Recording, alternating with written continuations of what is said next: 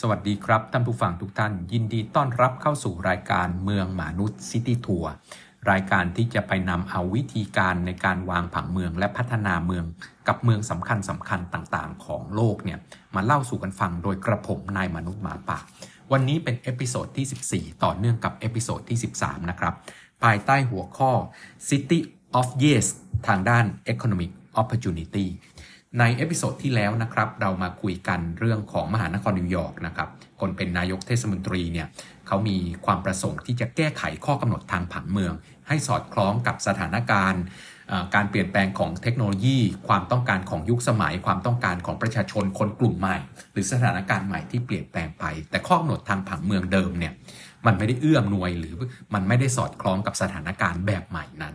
โดยเขาแบ่งเรื่องราวออกเป็น 3 มิตินะครับ คราวที่แล้วนะครับ เราคุยกันในเรื่องของคาร์บอนนอยคาร์บอนนอยทรัลิตี้ก็คือเรื่องของสิ่งแวดล้อมนะครับ การปล่อยก๊าซคาร์บอนต่างๆนะครับ คราวนี้นะครับเป็นมิติที่2นะครับ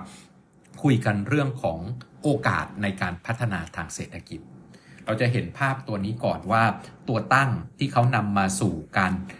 แก้ไขข้อกำหนดทางผังเมืองนะครับ เพื่อที่จะตอบสนอง การขยายตัวและโอกาสทางเศรษฐกิจเนี่ยมันเกิดจากสถานการณ์ทางเศรษฐกิจเนี่ยมันเปลี่ยนแปลงไปค่อนข้างมาก อัตราว่างนะครับอัตราห้องเช่าว่าง ที่จะเป็นร้านค้าร้านขายของปลีกย่อยในเมืองเนี่ยมันเพิ่มขึ้นมาก แล้วก็เขาคิดว่าจะต้องมีการปรับปรุงข้อกำหนดทางผังเมืองให้ทันยุคทันสมัยที่สอดคล้องกับสถานการณ์ทางเศรษฐกิจที่เปลี่ยนแปลงไป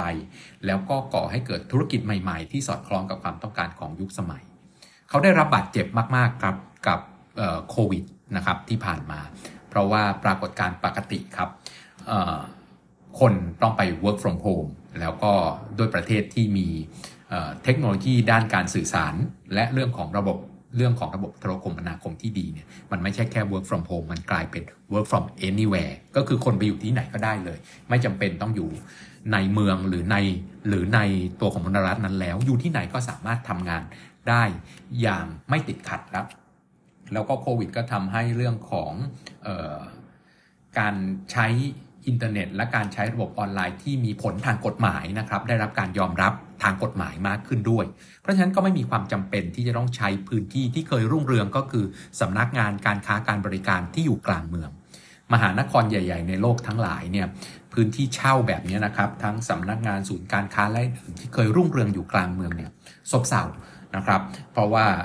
ตัวของสำนักงานต่างๆ ร้านค้าต่างๆเนี่ยมันย้ายไปอยู่บนระบบออนไลน์ ซะเยอะแล้ว ไม่ได้บอกว่าหมดนะครับ เพราะว่ายังไงการทำงานแบบ face to face หรือการจับจ่ายซื้อสินค้าแบบไปเลือกสินค้า มันยังมีอยู่แต่ส่วนที่มันสามารถไปอยู่บนออนไลน์ได้เนี่ยช่วงโควิดเนี่ยมันผ่านการทดสอบทดลอง แล้วก็พิสูจน์ตัวเองแล้วว่าบางประเภทเนี่ยมันไปอยู่ได้ เพราะฉะนั้นไอ้พื้นที่เดิมที่เคยใหญ่ๆนะครับตอบสนองทุกประเภทเนี่ยก็ต้องลดขนาดลง เพราะว่าโควิดมันทำให้เราเห็นว่ามันไปอยู่บนออนไลน์ได้นะครับ เพราะฉะนั้น สิ่งที่จะต้องทำก็คือทำอย่างไรที่จะแก้ไขข้อกำหนดทางผังเมือง ให้เอื้อมหน่วยต่อการรองรับธุรกิจใหม่ หรือทำให้ธุรกิจที่เคยคิดจะย้ายออกไป เนื่องจากมันไม่เหมาะสมเนี่ยมันลดต้นทุนหรือมีความยืดหยุ่น หรือมีความสะดวกในการทำเรื่องของธุรกิจมากขึ้นนะครับ เพราะฉะนั้นสิ่งที่เขาทำคือเขาไปนั่งรีวิวครับว่าข้อกำหนดทางผังเมืองเดิมเนี่ยมันมีอุปสรรคอะไรบ้างนะครับ ผมลองยกตัวอย่างให้ดูว่าเขาพบอะไร เขาพบว่าพัตคารร้านอาหารเนี่ย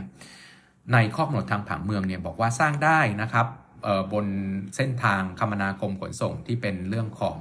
พื้นที่การค้าและเรื่องของระบบของการบริการ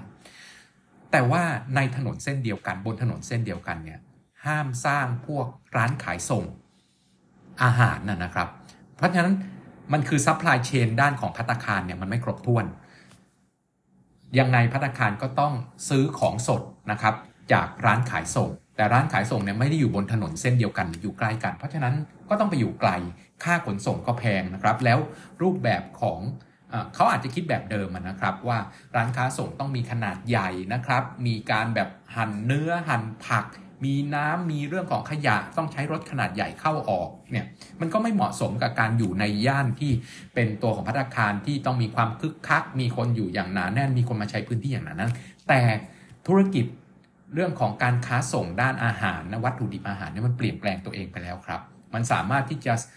มีขนาดใหญ่อยู่นอกเมืองแล้วมาตั้งศูนย์ย่อยนะครับเพื่อเพื่อทำการกระจายสินค้าที่แพคเกจิ้งพร้อมแล้วเนี่ยอยู่ในเขตเมืองหรืออยู่ใกล้กับพัตคารได้ แต่ไม่ได้เปลี่ยนตรงนั้นนะครับ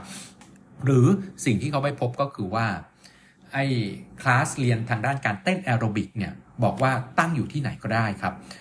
จะไปเปิดในย่านชุมชนที่อยู่อาศัยเพื่อให้คนในชุมชนสามารถมาเต้นแอโรบิกในคลาสนั้นได้ หรือว่าการค้าการบริการ แต่ว่าดันมีข้อกำหนดว่าตัวของที่เป็นตัวของสตูดิโอคือห้องนะครับสำหรับที่จะให้เต้นรำนะครับ จะเป็นเต้นแอโรบิกเต้นรำอะไรต่างๆ เนี่ยอยู่ไม่ได้ครับ อยู่ได้บางถนนเท่านั้นอ้าวคุณบอกว่าไอ้คลาสในการเรียนในการเต้นแอโรบิกในการเรียนเต้นรำเนี่ยอยู่ได้ ถือว่าเป็นสิ่งที่เอื้ออำนวยต่อชีวิตของอคนในชุมชน แล้วก็เป็นการพักผ่อนหย่อนใจ แต่ไม่มีที่ให้เขาครับ บอกว่าตั้งตัวของสตูดิโออย่างเป็นทางการไม่ได้ ต้องไปอาศัยแบบที่อื่น ๆ ที่แปลงมาซึ่งขนาดห้องก็ไม่เหมาะ แสงสีเสียงนะครับ ที่จะเอื้ออำนวยก็ไม่เหมาะนะครับ มีอะไรอีกครับที่เขารีวิวแล้วเขาพบว่าเป็นปัญหาเขาบอกว่าหลาย ๆ ชุมชนครับ หลาย ๆ พื้นที่บอกว่าตั้งร้านขายจักรยานได้ แต่รู้ไหมครับว่าเขาไม่ให้ตั้งร้านซ่อมจักรยาน หรือร้านเช่าจักรยาน เอา้า มีจักรยาน แต่ไม่มีที่ซ่อมจักรยานขายได้อย่างเดียว เพราะฉะนั้นนี่คือประเด็นสำคัญที่ที่เป็นข้อกำหนดที่เป็นปัญหาทางผังเมือง เพราะฉะนั้นสิ่งที่รัฐนิวยอร์กพยายามทำในแคมเปญ City of Yes นะครับทางด้าน Economic Opportunity เนี่ยมีอยู่หลายข้อ อันที่หนึ่งครับ ที่เป็นประเด็นสำคัญมาก ๆ เขาบอกว่าจะต้องยกเลิกการข้อกำหนด ที่เข้มงวดด้านการเต้นรำนะครับ ที่กำหนดไว้ในผังเมืองเฮ้ยแปลกไหมผมก็ต้องไปหาครับว่าเฮ้ยมันมีอย่างนี้จริงเหรอจริงครับ คือผังเมืองนะครับ กฎหมายมันมีกฎหมายอันหนึ่งก่อน กฎหมายที่เรียกว่าคาบาเร่ลอนะครับ ซึ่งเป็นกฎหมายเก่ามากนะครับ ของมหานครนิวยอร์กเนี่ยบอกว่าจะเต้นรำได้ในสถานที่ไหนก็ตาม ต้องขออนุญาต ต้องมีทำเรื่องขออนุญาตเหมือนเราขออนุญาตเปิดเพลงเสียงดังในร้านค้าอะไรอย่างเงี้ยครับ แล้วในปี 2017 เนี่ยก็ยกเลิกนะครับ ไอ้กฎหมายนี้ซะแต่ว่าไม่ได้ไปแก้ไขในข้อกำหนดทางผังเมืองครับ ยังมีข้อกำหนดทางผังเมืองว่า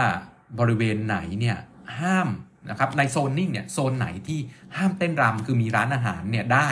มีมีร้านอะไรต่างๆ ได้เปิดเพลงได้ แต่ห้ามมีการเต้นรำต้องนั่งฟังเฉยๆเท่านั้น เพราะฉะนั้นข้อกำหนดทางผังเมืองตัวนี้เขาบอกว่าจะต้องแก้ครับเขาบอกว่าคนในนิวยอร์กเนี่ยถ้าอยากจะลุกขึ้นเต้นรำในบาร์ในร้านอาหารเนี่ยต้องสามารถทำได้โดยไม่ผิดกฎหมายนะครับ ต่อมาก็คืออไปแก้ไข ข้อกำหนดหรือข้อจำกัดที่ไม่จำเป็นที่เกี่ยวข้องกับ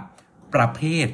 ของธุรกิจที่จะอยู่ได้ในเขตของการค้าการบริการและพาณิชยกรรม ต้องเข้าใจว่าเมื่อก่อนเนี่ยมันก็ห้ามอยู่หลายอย่างนะครับ มีข้อกำหนดอยู่มากมาย ไม่ว่าจะเป็น ข้อกำหนดที่บอกว่าห้ามธุรกิจประเภทนู้นประเภทนี้นะเข้ามาอยู่มันก็ใช้หลักการเดิมไม่ได้บอกว่าของเดิมผิดนะครับเขาเขาใช้มาตรฐานด้านความปลอดภัยเดิมมาตรฐานที่เกี่ยวข้องกับเรื่องของคมนาคมขนส่ง ไฟฟ้าประปานะความต้องการในการใช้โครงสร้างพื้นฐานผลกระทบนะครับที่มีต่ออพื้นที่โดยโดยรอบ เพราะฉะนั้นเมื่อก่อนก็อาจจะบอกว่าห้ามเสียงดังนะไอเรื่องของ business ประเภทนี้ใช้ไฟใช้น้ำเยอะก่อให้เกิด การเดินทางเข้ามาด้วยรถยนต์ส่วนตัวมาก อยู่ตรงนี้ไม่ได้หรอก เพราะว่ามันเป็นชุมชน หรือมันเป็นพื้นที่ที่มีความหนาแน่นสูงอยู่แล้ว แต่ในช่วงเวลาที่เปลี่ยนแปลงไปครับ ธุรกิจนะครับหลากหลายประเภท ใช้โครงสร้างพื้นฐานลดลง เปลี่ยนตัวเองจากเดิมที่เคยขับรถมาเอาง่ายๆครับนึกถึงศูนย์การค้าของบ้านเราอะเมื่อก่อนเนี่ยคนจะมาศูนย์การค้ามาห้างขับรถมาถูกไหมครับ แต่วันนี้ศูนย์การค้าทั้งหลายเนี่ยถ้าอยู่บน แกนหลักนะครับของระบบขนส่งมวลชนบนทางวิ่งเฉพาะอย่างอยู่บนแนว BTS อยู่บนแนวของ MRT ที่เป็นแกนหลักเนี่ยคนจำนวนมากนะครับไม่ได้บอกว่าทั้งหมดนะเดินทางมาที่ศูนย์การค้านี้ด้วยขนส่งมวลชนแล้ว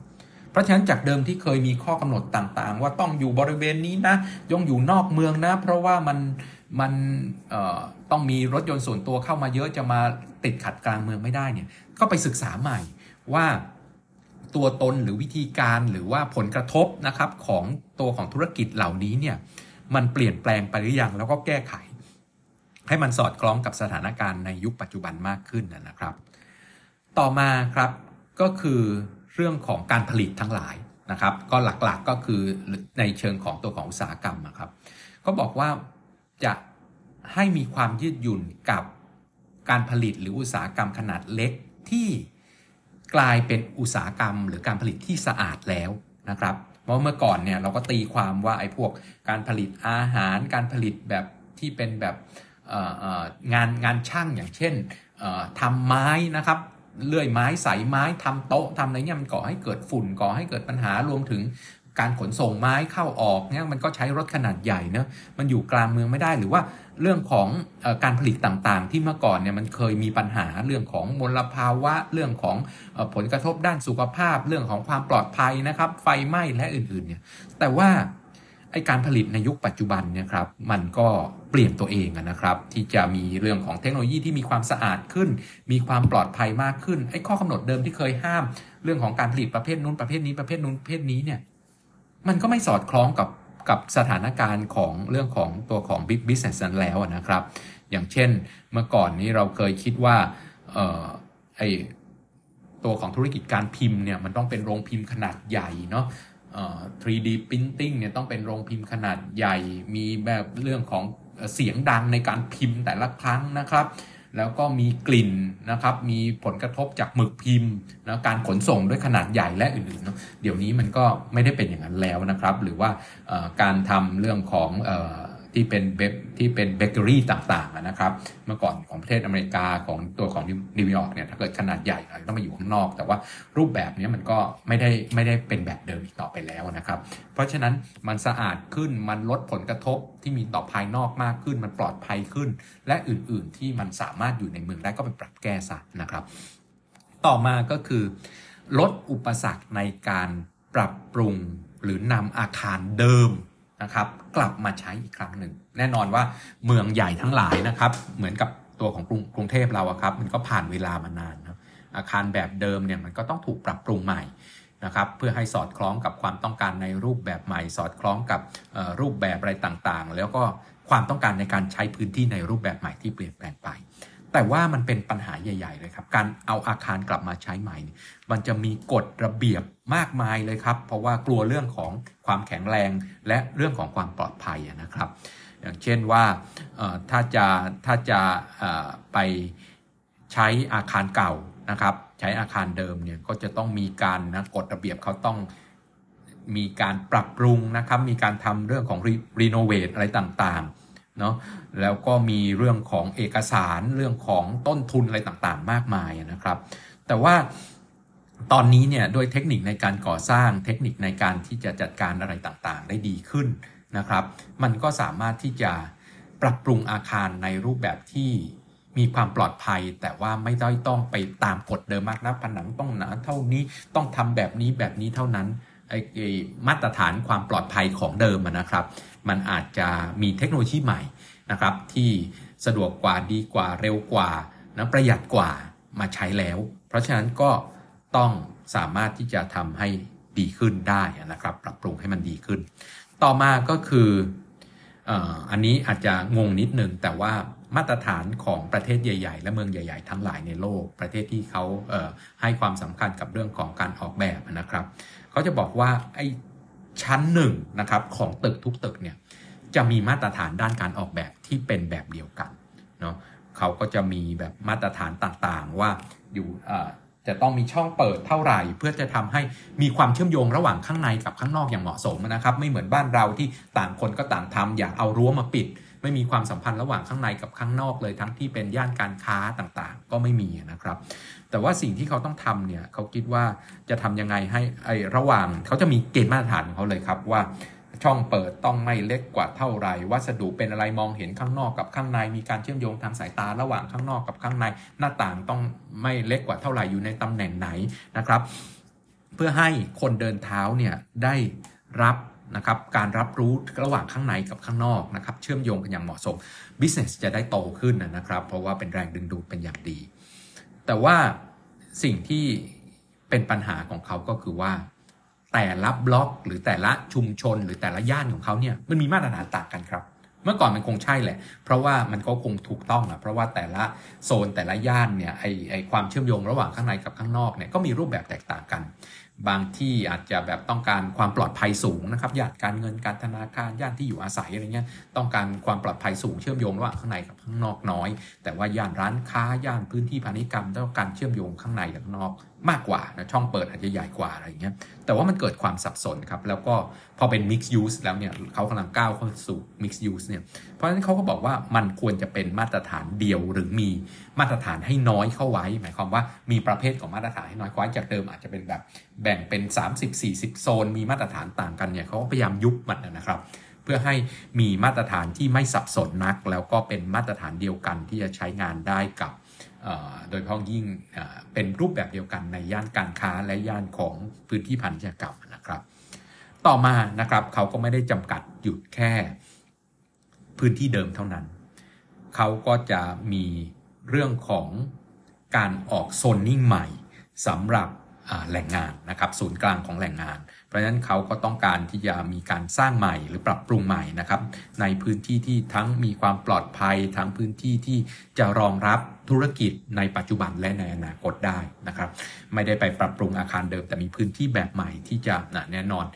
พื้นที่เดิมอาจจะแบบมีข้อจำกัดหลาย ๆ อย่างนะครับ ความสูงลักษณะของอาคารขนาดอาคารไม่เหมาะสม เพราะฉะนั้นมันต้องมีพื้นที่บางพื้นที่ละครับ ที่ตอบสนองความต้องการของธุรกิจในรูปแบบใหม่ ทั้งขนาดพื้นที่การเข้าถึงโครงสร้างพื้นฐานและอื่นๆเนี่ยได้อย่างเหมาะสม เพราะฉะนั้นเขากำลังหาเลงหาพื้นที่ที่จะรองรับธุรกิจใหม่ ควบคู่ไปกับการปรับปรุงย่านของธุรกิจเก่าที่จะทำให้มันสามารถกลับมามีชีวิตชีวาได้อีกครั้งหนึ่งอันนี้ก็คือแนวทางที่มหานครนิวยอร์กจะทำการปรับปรุงข้อกำหนดทางผังเมืองของเขา เพื่อให้เขาเป็น City of Yes ทางด้าน Economic Opportunity โอกาสทางเศรษฐกิจที่จะเติบโตไปข้างหน้า และแก้ไขปัญหาที่มีอยู่ในปัจจุบันได้อย่างมีประสิทธิภาพต่อไป วันนี้ก็ต้องลาไปแค่นี้แล้วพบกันใหม่ครับ ยังมี City of Yes อีกตอนหนึ่งนะครับสำหรับ Housing Opportunity พรุ่งนี้เจอกันนะครับ วันนี้ลาไปแค่นี้ สวัสดีครับ